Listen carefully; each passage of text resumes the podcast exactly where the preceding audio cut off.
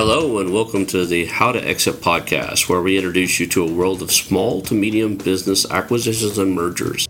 We interview business owners, industry leaders, authors, mentors, and other influencers with the sole intent to share with you what it looks like to buy or sell a business. Let's get rolling.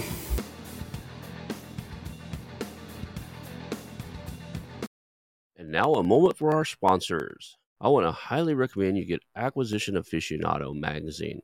Every month, Acquisition Aficionado magazine brings you tactics for business buying and selling you won't find anywhere else. Learn firsthand from industry leaders who share their success stories, featuring in depth interviews and stories from leading figures in the business acquisition industry this multi platform mobile magazine speaks to acquisition entrepreneurs wherever they are in the journey. And I want you to visit acquisitionaficionado.com today.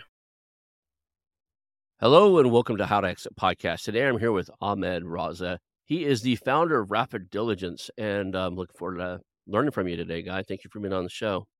Hey, thanks for having me.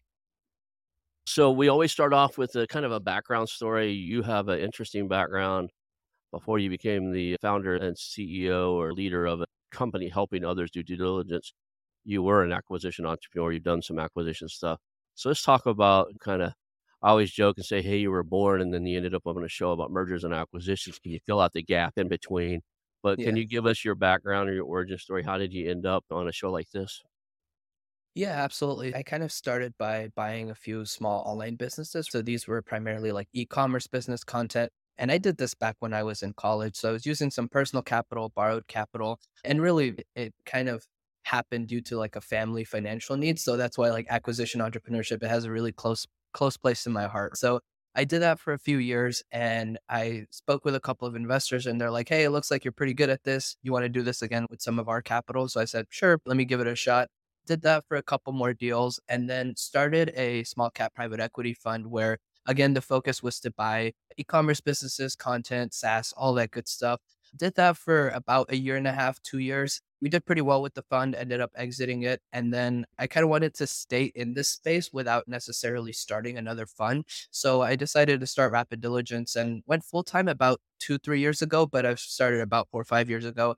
And primarily help people looking to buy small businesses, mostly online, but we've done a lot of like traditional businesses as well. So we usually come in and help with the buy side diligence process. So whether you're in the search phase and you're still kind of looking for a business or you have something under LOI, you have something under contract, we kind of come in and help you as the buyer make sure everything looks good. There aren't any issues from a financial, operational, or technical perspective.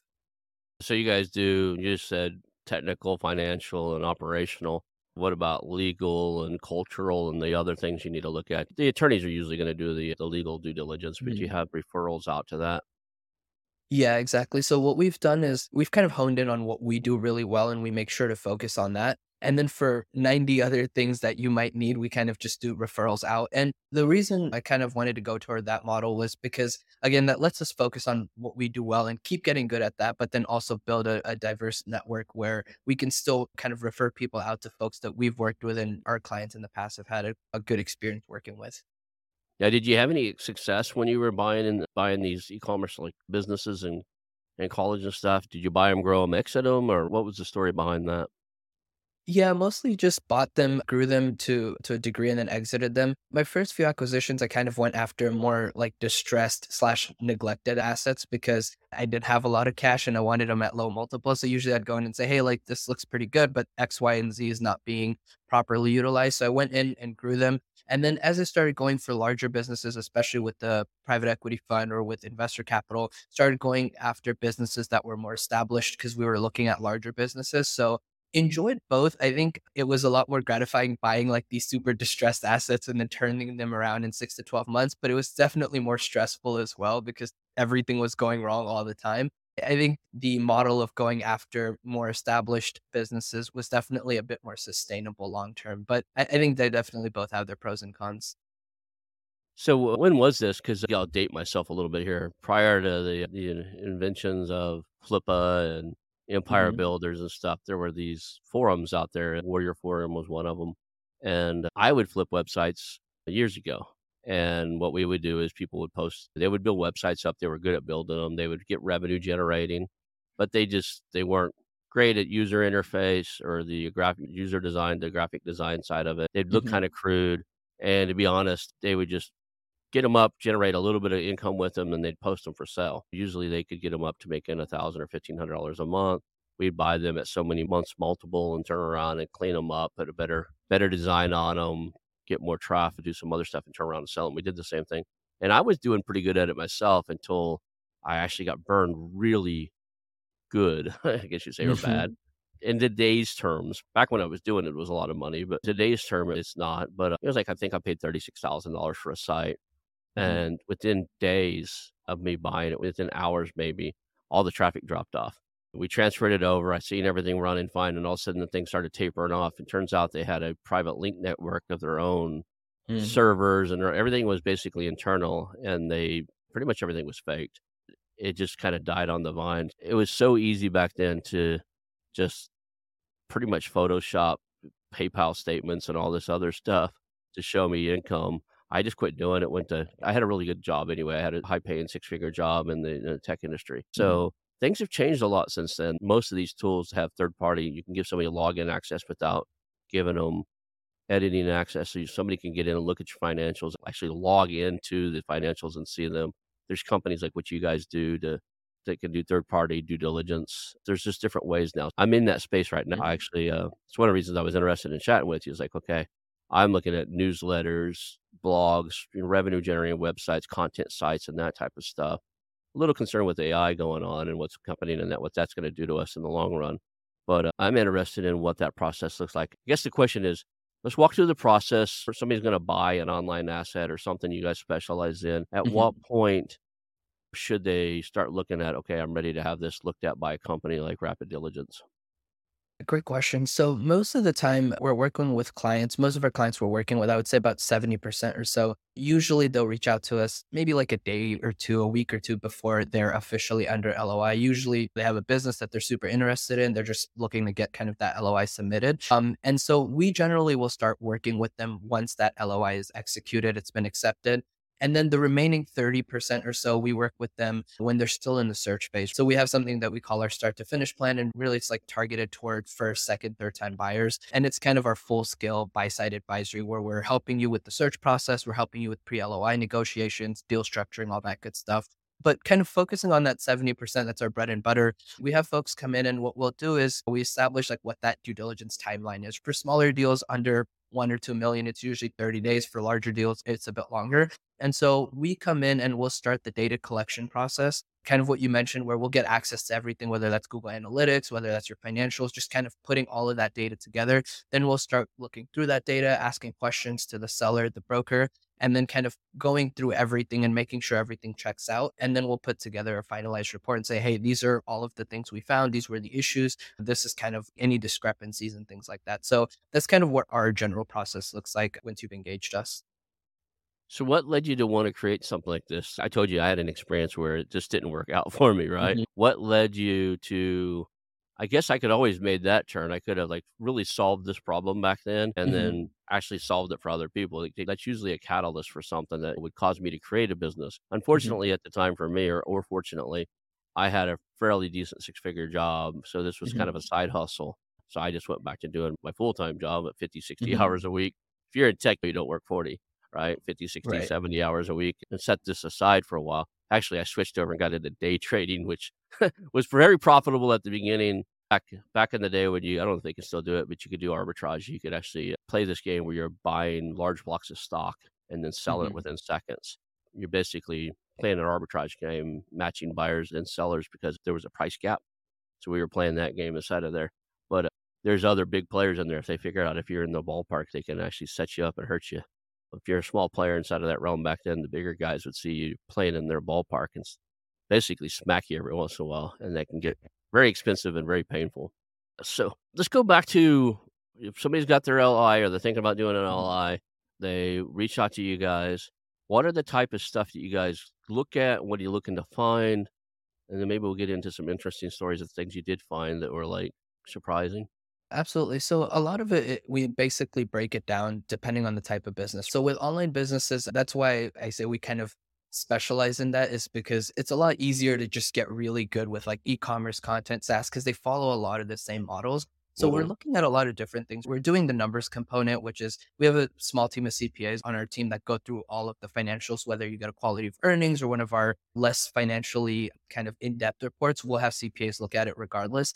And these aren't just generic CPAs we refer out to, they're actually in-house. And so they're used to looking at these small businesses, these kind of different business models. So we do that first. We look at the website traffic if it's an online business, and then we start digging into like the kind of the things such as risk, opportunity, talking to the seller, talking to the broker, and the more human component of it, where it's not just about running the numbers, but actually about understanding the risk of this particular business. And so for a lot of those online businesses, that's the method we take. For more traditional businesses, like we've looked at like manufacturing companies, HVAC businesses, all of that good stuff. And so a lot of that comes down to just the financials and then the operational risk as well. So a lot of times, if you come to us with a traditional business, our team will tell you is that, hey, this is something we've done and we can help from an operational risk component, or hey, this is only something we can help by reviewing the numbers, but you want to get someone else to do some of the operational risk because we have no idea what goes into this. And that's kind of how I've tried to approach it over the last couple years is hey, where we can help, we'll always help. But if that's something we can't help with, then we're not going to pretend like we're HVAC specialists, et cetera, and be like, hey, we can help you with all of the different due diligence components. Because there's a lot of risk that goes into buying a business. And so, like, mitigating that risk obviously is super important. So, where we can help and we can provide value, we always will. But where we can't, we'll be candid about it and tell you that, hey, at least this piece you have to go to someone else for. So you mentioned quality of earnings report and having CPAs versus on staff stuff.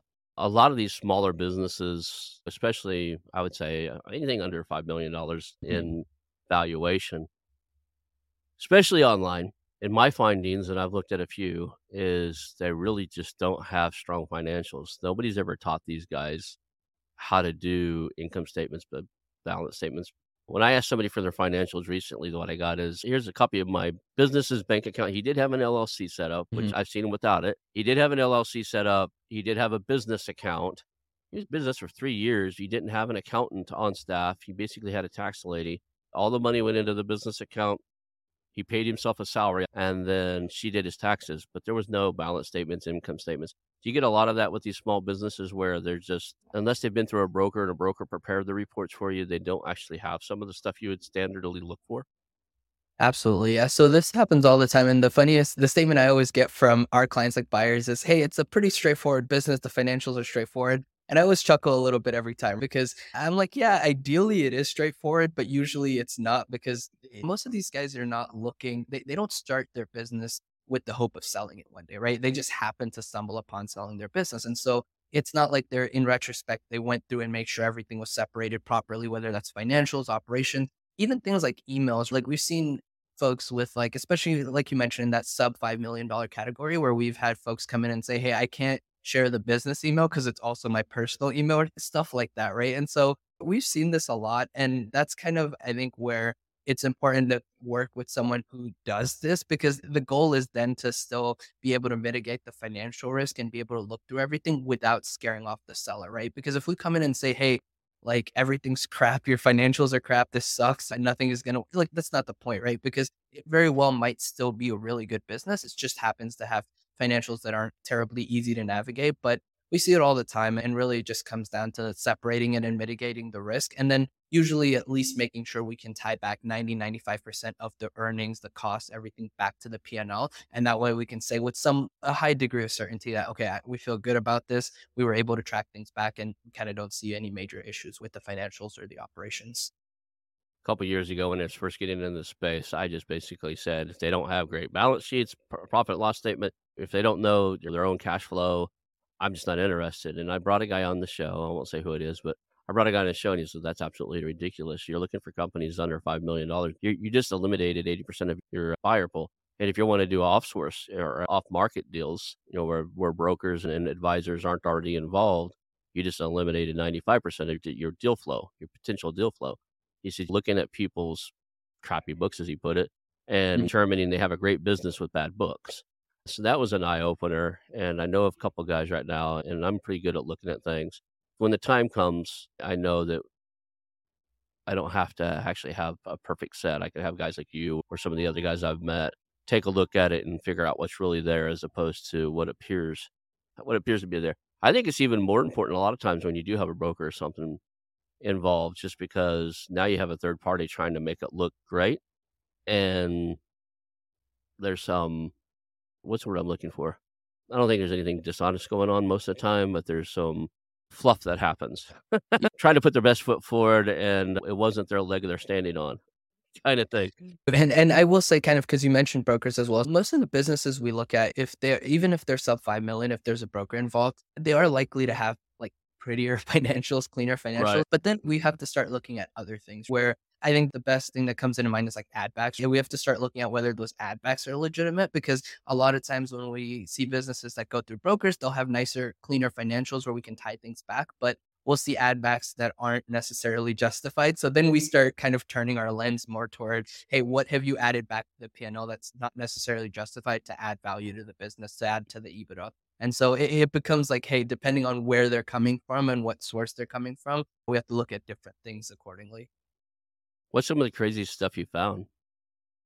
A lot of times, especially because we do work with a lot of deals that go through brokers, it's not necessarily like so much so that things are being misrepresented as much as things are just not agreed upon. I think add backs are a big thing that come to mind. I, I think some of the crazier things, we actually just did a deal. It was for like a bunch of medical spas. And so they were it was a very small deal, but they were representing about 400k in EBITDA. After CPAs went through it, they actually everyone agreed that it was a 200k EBITDA. So we effectively just cut that valuation and everything in half.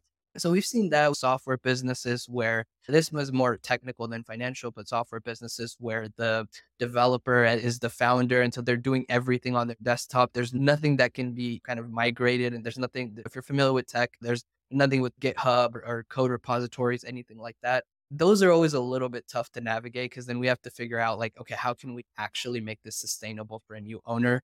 We've seen content businesses where what you mentioned so we've actually seen a few of those where they have private blog networks as they call them and so these are effectively like hey you own like five six different websites in this space and then you're effectively just sending traffic to each of those and so those are actually a little bit tough to like figure out if someone's doing it. The more sophisticated you get with your private blog network the harder it is to track but we have found a few where they weren't disclosed and after looking through like Google Analytics, SEMrush, Ahrefs, like looking through all these platforms, we are like, hey, there's something weird going on. Everything mm-hmm. kind of like circles around when it comes to traffic. It was a, it was a good find for us in the sense that it saved the buyer a lot of money because nine out of 10 times, unless it's disclosed, it goes in the direction that you had mentioned, where you buy the business a month later, they shut down the private blog network, and then none of that traffic is there anymore. So, a lot of interesting little war stories that happen from both financial, technical, and website traffic.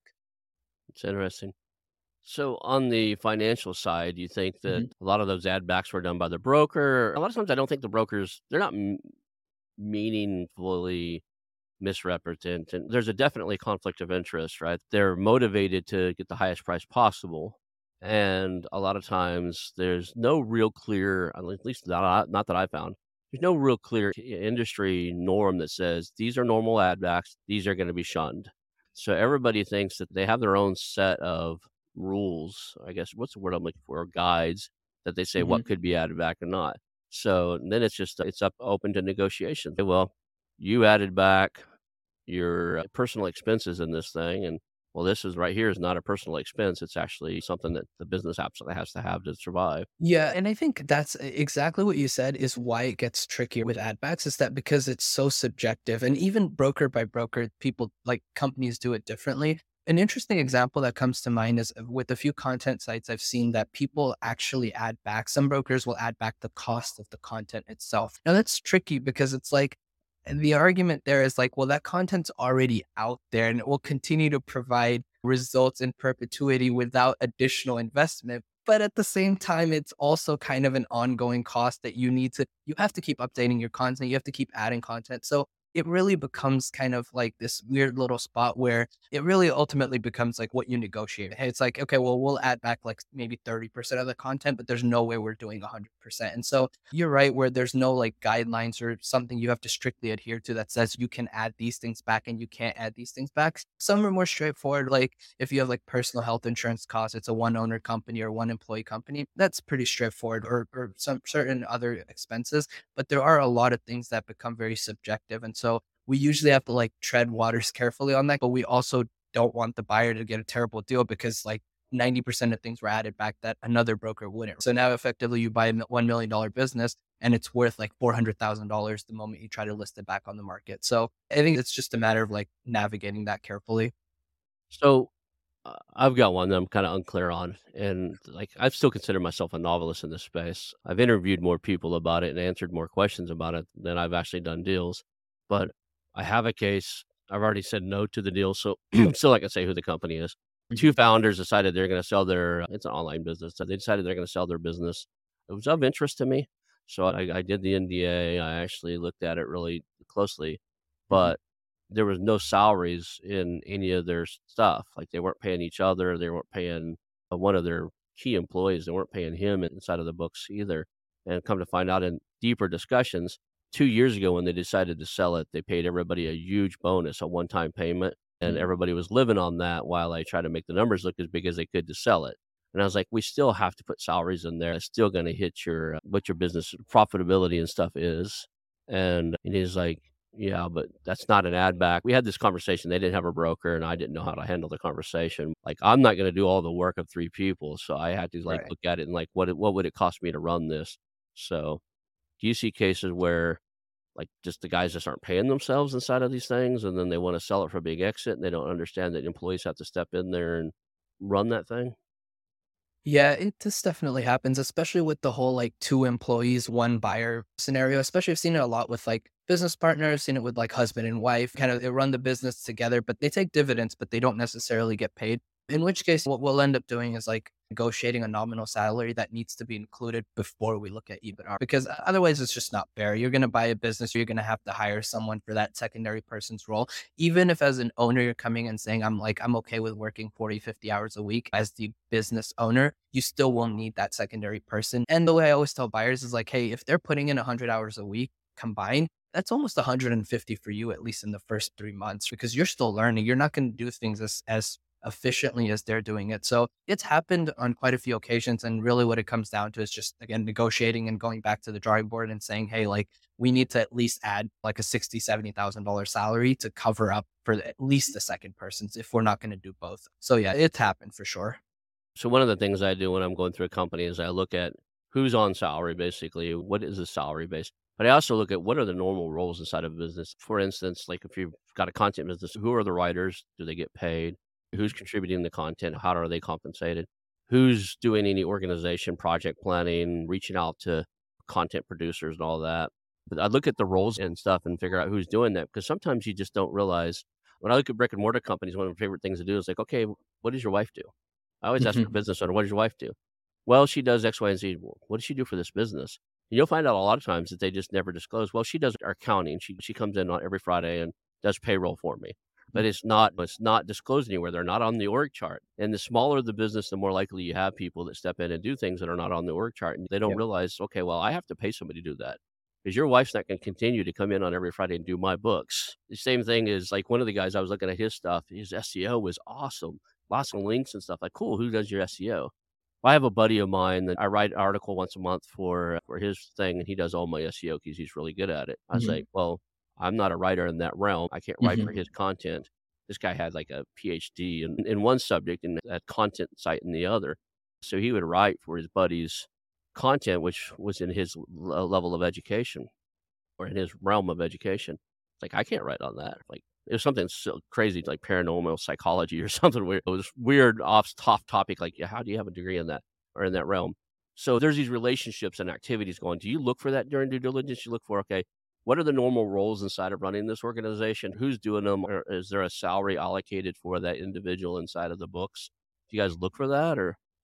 Yeah, absolutely. Firstly, we always ask for an org chart. And this is kind of, I alluded to this a little bit earlier, where the reason we focus on online businesses and kind of on these specific categories of e-commerce SaaS content is because we know what it takes to run an e-commerce business. Right. So a content business. So if, for example, you show me a P&L for a content business or a SaaS software business, and I see nobody there that's responsible for writing code or, or kind of pushing up code, etc. that's already a red flag, right? Or either it's not being accounted for, it's done by the owner, or it's not actually put on the P&L properly. So we definitely look at that. And I think that's what makes this easier mm-hmm. to do when we focus on just these certain types of businesses is that we know exactly what the key responsibilities are. Whereas if you gave me, I don't know, like a bubble tea shop, like a brick and mortar bubble tea shop, I don't know what goes behind running a bubble tea store. So you mm-hmm. might tell me, hey, these are all the responsibilities and these are all the people behind it. It'd be very hard for me to discern, like, okay, what's missing? Whereas with the businesses we look at, it's very easy to know, hey, if you have an e commerce business and you store inventory and I don't see anyone on payroll or a 3PL that's actually sending out your products, you're obviously not disclosing something. So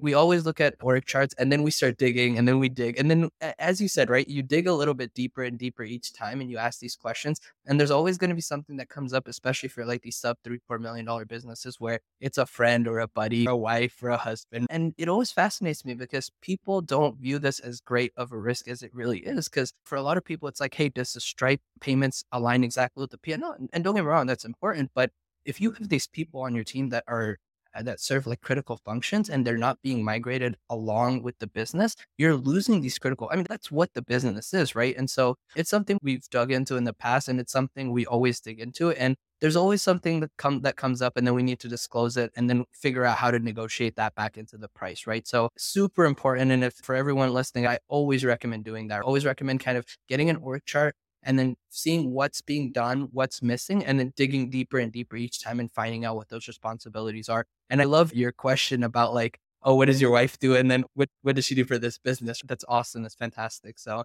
I always recommend doing that. I'm always looking for what's the unsaid, right? Mm-hmm. You can kind of look around what's going on, especially if you get to go visit the site since COVID and not, I've been pretty much doing everything via Zoom, but uh, just because I just never got really good at doing the Zoom side of things, I never fell out of that mode. And online, mm-hmm. really just there's nothing to go visit for a lot of these guys. The servers are in some data center somewhere. They're working from their house. They always have. All the employees are remote, working from their houses.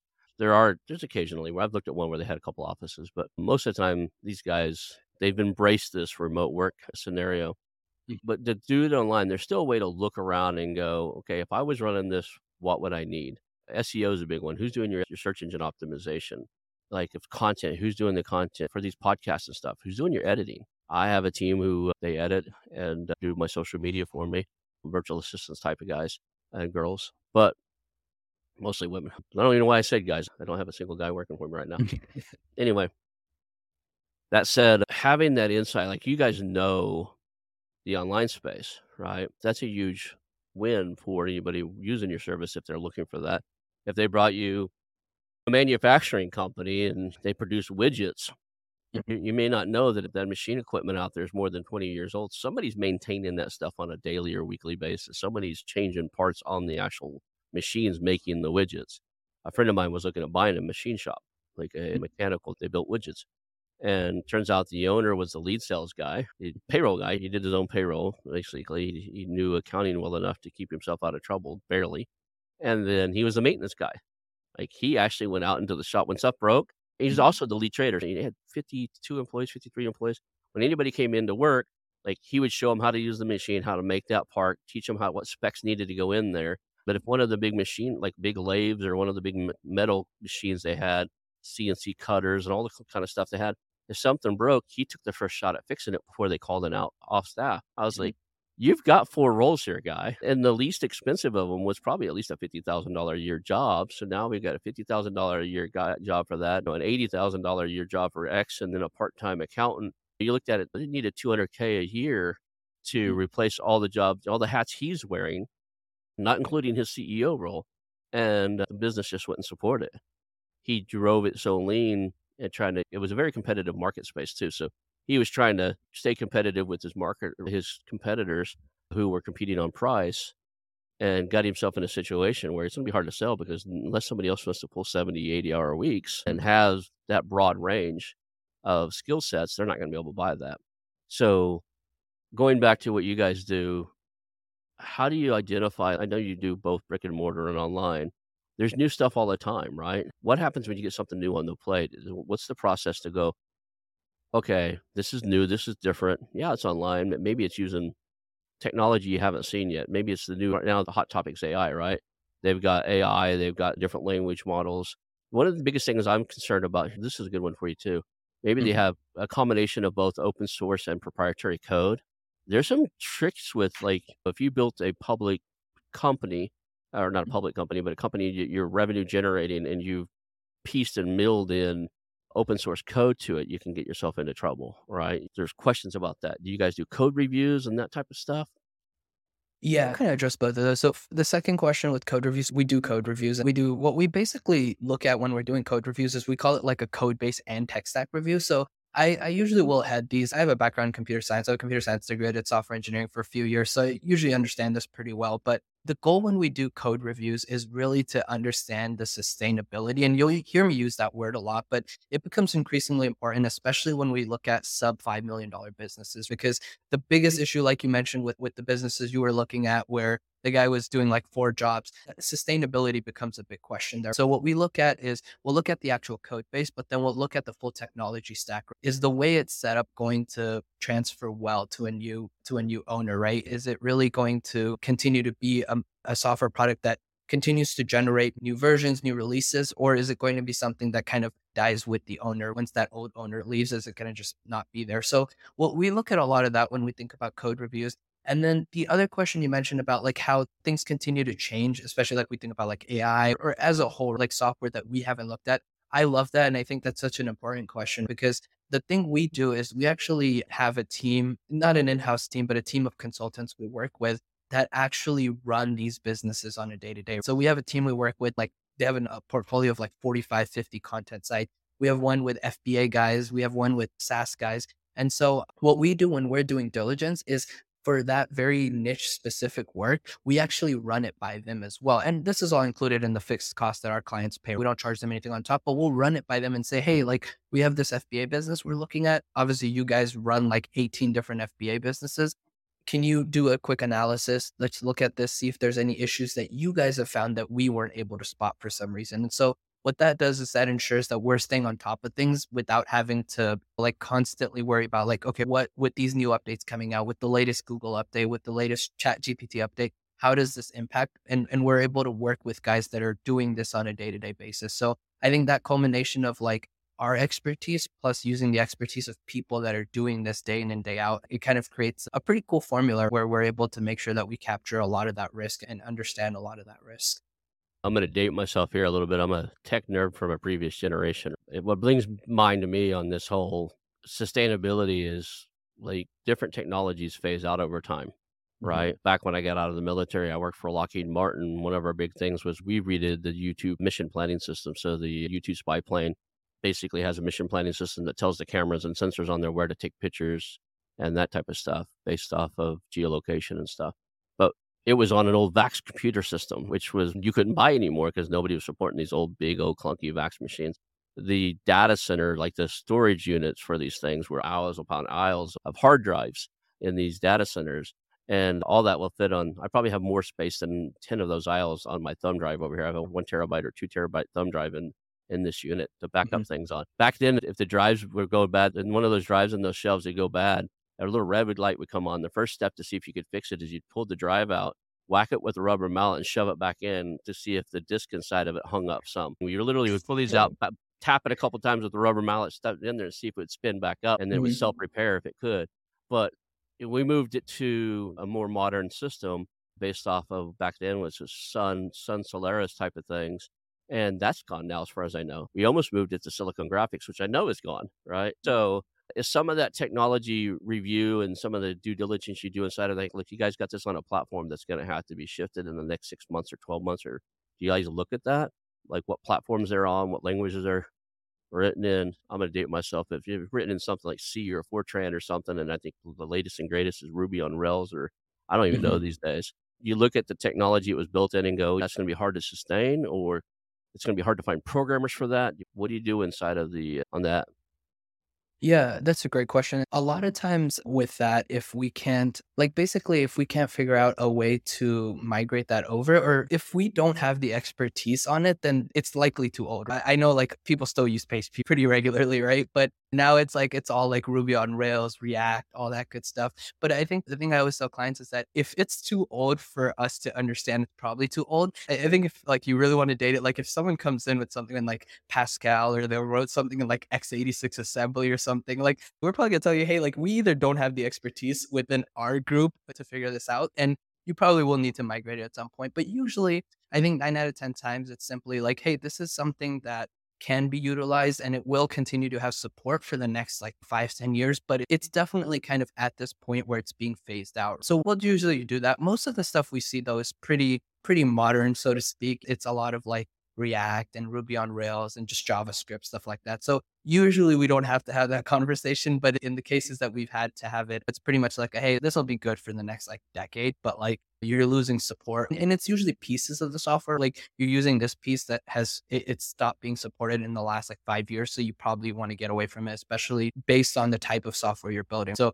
if your software depends pretty strongly on like security and stuff like that, then you don't want to be on anything outdated. If it's something more just like like a to-do list or something like that, then it's not as big of a deal. So it also comes down to the type of business and the type of software.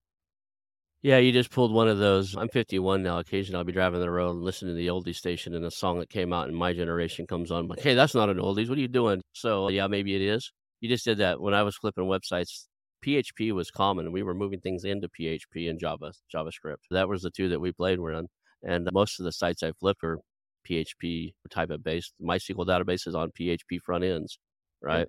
Now I'm looking at things and like Ruby on Rails and this other stuff. And I don't do the coding anymore. Got enough money and not enough time to want to relearn mm-hmm. another language. So I always outsource the stuff. I probably could read. I read so much code in different. I was a test engineer. That's what I did for Lockheed. So I was a staff test engineer. I got paid to break into break the computer systems mm-hmm. and uh, do code reviews. So I would sit in front of the, in rooms with ten or fifteen other people and read thousands of line of code and look for flaws in logic and stuff in all kinds of languages. But once you learn the logic of what we're looking for and stuff like that. The language is just a language of the code. We had tools and stuff that would look for, we call it, a uh, coding issues where they forgot a semicolon or something like that, or the code mm-hmm. reviews. We'd find stuff, but most of the time we were looking for flaws in the actual logic of what they were doing. So we've talked about this a little bit. We talked about like the different types of products and stuff like that. What is the process? Do you guys give these guys hey, a go, no go? Like, here's our recommendations how long along the process do you guys stick with these guys? Do you stick with them through the closing? And is there anything you guys do post closing or? Yeah, so for a lot of like these these buyers that come in, if they're on that start to finish plan that I mentioned, that 30% plan, we'll be with them like throughout that, throughout the entire process, once they've closed, et cetera, even post closing a little bit. But for most folks that are coming in and they're engaging us post LOI, we try not to make like these major go no go recommendations only because everyone has a very different risk appetite. So instead we try to do it more objectively like hey here are the major issues that we found and this is the risk associated with them and this is what you can do to fix these issues. If it's acceptable to you, you can always still buy this business, but this is the challenges you'll run into.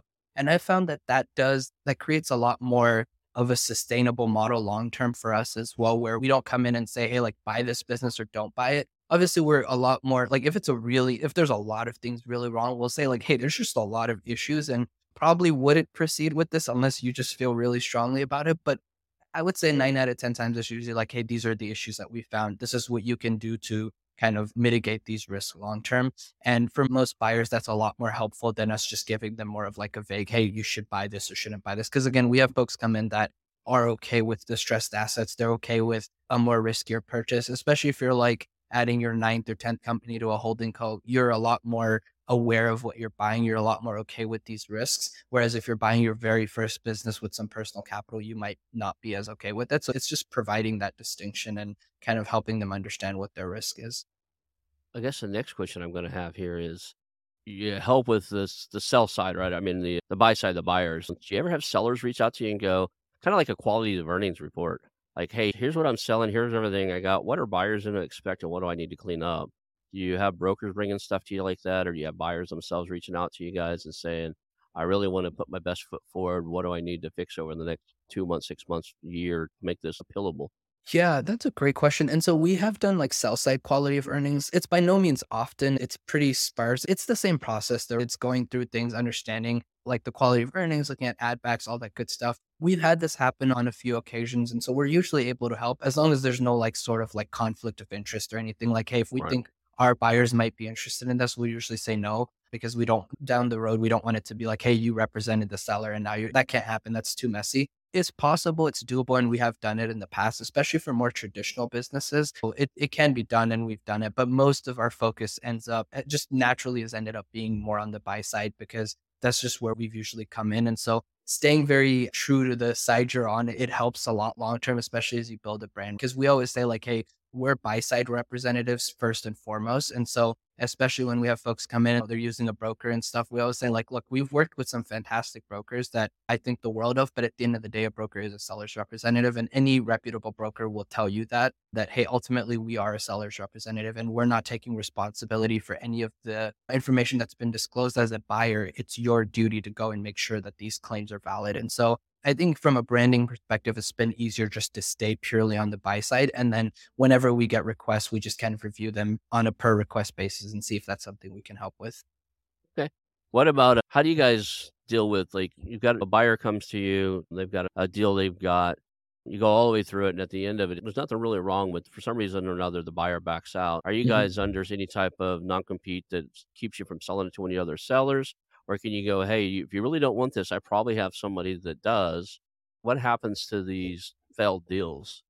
That's an interesting scenario. So we've definitely had it happen before. Usually they're already represented by a broker. It's more like, hey, it's fine, it didn't work. What we have done in the past is like, oh, a deal didn't go through. And we have folks on that start to finish plan I mentioned that are in the search phase. And what we'll say is like, hey, is it cool if I circulate this with our other buyers? There's a few that might be interested in this deal. And usually it's like, yeah, absolutely, no, no problem with that. But we won't come in and serve as an actual broker or representative for the deal. We'll just circulate that information. And again, this is the goal with this is just to be clear on what side we're on. Buy side representative, we don't want to come in and serve as a broker, especially for a deal we've done buy side diligence on.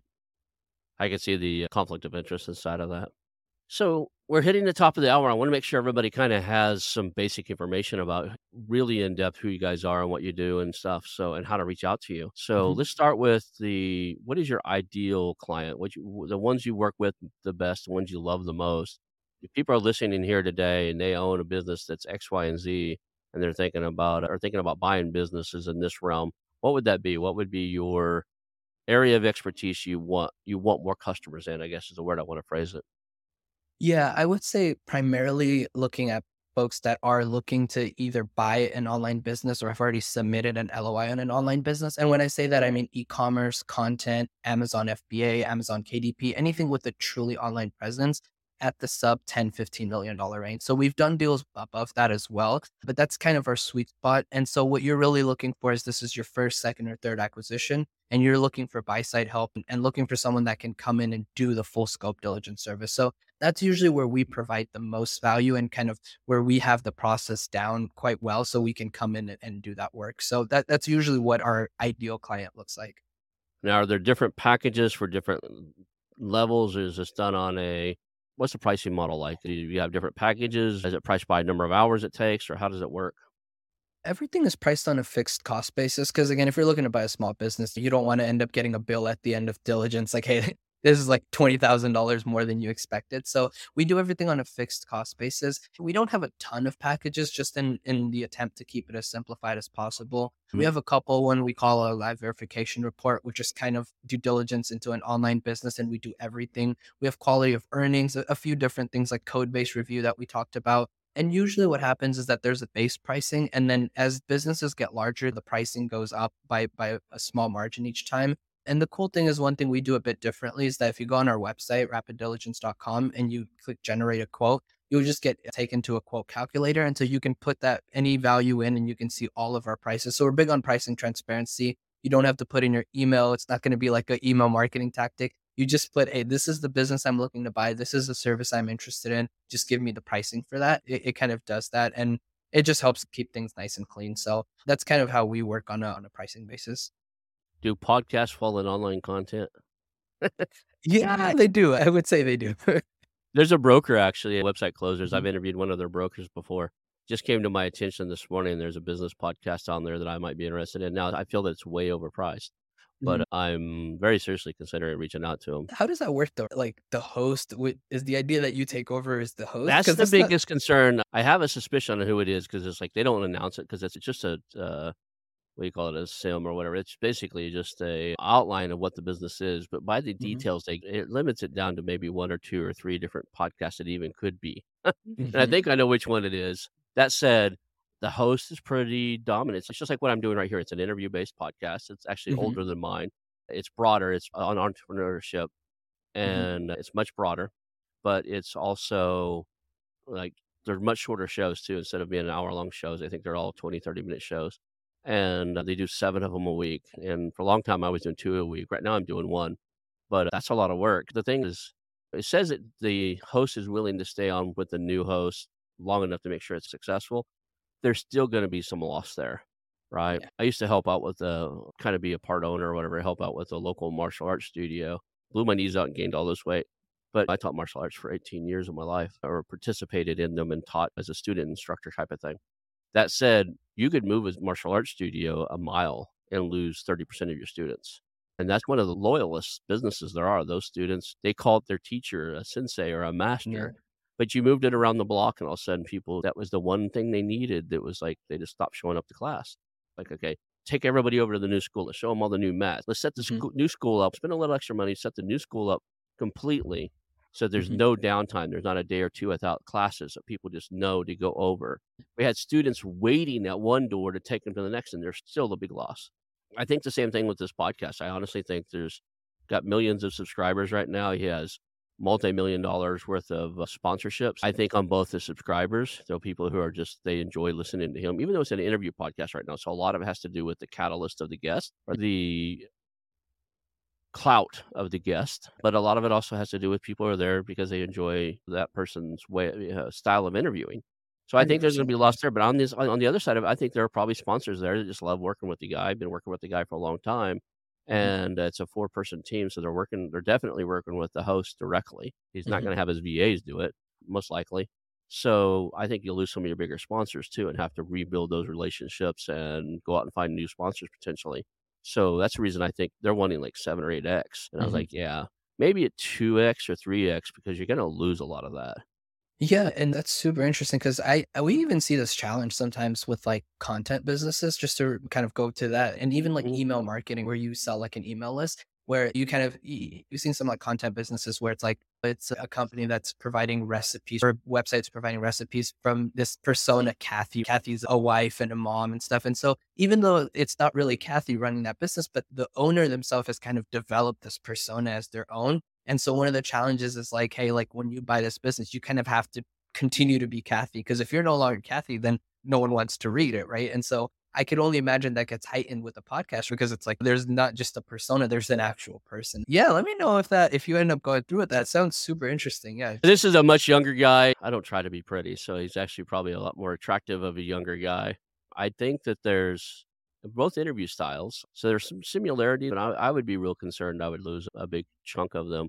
And then the third part of that is is like, how do you mitigate that for the future? Like, if I bought the podcast, would I want to be the host, or should I bring on a really a voice talent and shift the host to get the customer, get the clientele the Mhm. listeners used to having the host have guest hosts on shift the host around occasionally but the content and the the quality of the guest is always there the style stays the same we find people that are trained voice actors if that if we have to they can step into a persona and carry on the interview style but i don't know how to play that out so i don't know where i'm going with this i just noticed it right before our show somebody posted it on one of their podcasts i listened to and i was like i got to take a look at that so it's still a tab open on my window so there's a lot of things that happen inside of these content based businesses where if you can't step inside of that persona, and I'm a marketing guy, that's what my master's degree is in, my MBA is in marketing. But uh, if you can't step inside of that persona, you change the voice of the writer, the content, there's going to be uh, some resistance to change. You'll attract new customers too, I'm sure, because with every voice that's out there, there are people, there are almost 8 billion people on this planet, 7.9 something billion. Surely not everybody's going to hate it, but I think there could be a big decline on any of these shifts. Unlike if you bought like an e-commerce product or something where nobody sees the people behind the curtain, you only get to see the wizard. Nobody yeah. sees the guy pulling the levers. So the wizard mm-hmm. stays the same so long as the wizard continue to deliver quality products. There's usually no decline. Yeah, I'm still learning this space. I just kind of made the conscious decision to go to to content and stuff this year when I really decided I embrace this mobile lifestyle mm-hmm. and uh, wanting to remote remote work and be able to live anywhere I want to live. Mm-hmm. So I'm interested in that. Before we get off here, 2 mm-hmm. things. How do people reach out to you and work with you guys? Is it the website or do you want them to reach out to you to LinkedIn or give us a way to contact you? Yeah, for sure. So rapiddiligence.com, we offer free intro consultation calls. So if you're just interested, you think you might be interested at some point, yeah, just reach out. You can book a call from the website. And so someone from our team will take care of you. I'm on Twitter as well at Rapid Diligence. If you want to talk to me directly, it's just Ahmed, A H M E D at rapiddiligence.com. Okay, cool. And then I always like to do this. And full disclosure, it's usually because it's what we use to pull our uh, YouTube shorts and our, uh, our new TikTok stuff. Probably the first time I've said it on the show, but if somebody can remember only one or two things for the entire show today, what would your key takeaways be? Yeah, I think one of the biggest things I'll say after having looked at so many businesses over the years, I always say a minute spent in due diligence is an hour of headache saved after the business is acquired. So spend your time, whether that's with a third party company like Rapid Diligence or whether that's due diligence you're doing yourself in house, regardless, take time to understand and do the proper due diligence because that's going to save you so much headache down the road.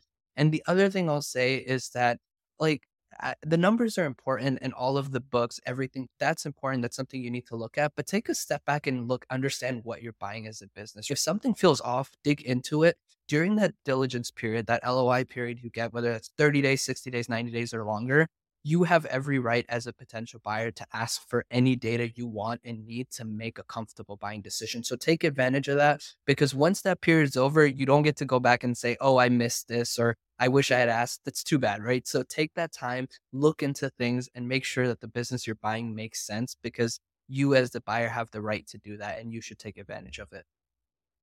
Awesome. I appreciate your time today. Looking forward to maybe working with you in the future here as I find these find deals I'm interested in. So, uh, again, thank you. And we'll call that a show. Absolutely. Thanks for having me. Hey, it's your host, Ronald Skelton. I want to thank you personally for watching the show today and invite you to call our new hotline, 918 641 4150. That's 918 641 4150. Call us and tell us about our show, ask questions, uh, a guest, or even tell me about a business you have for sale, and we'll reach back out to you. Again, that number is 918 641 4150. Call our hotline, leave us some information. Thank you. I want to announce our new channel partners, the ITX Marketplace. Since 1998, ITX has created 5 billion in value by selling more than 225 IT businesses in 20 countries. ITX works exclusively with IT-enabled businesses generating between 5 million and 30 million who are ready to be sold and M&A decision makers who are ready to buy. For over 25 years, ITX has developed industry knowledge that helps determine whether a seller is a good fit for their buyers before making the match. ITX Mergers and Acquisition Marketplace we have partnered with has a proprietary database of 50,000 plus global buyers seeking IT service firms, managed service providers, Microsoft service providers, software as a service platforms, and channel partners with Microsoft, Oracle, ServiceNow, and, self, and, and the Salesforce space. If you have an IT enabled business you're ready to sell, I want you to visit the itexchangenet.com slash marketplace. How to exit. That link will be in the show notes. Visit them now.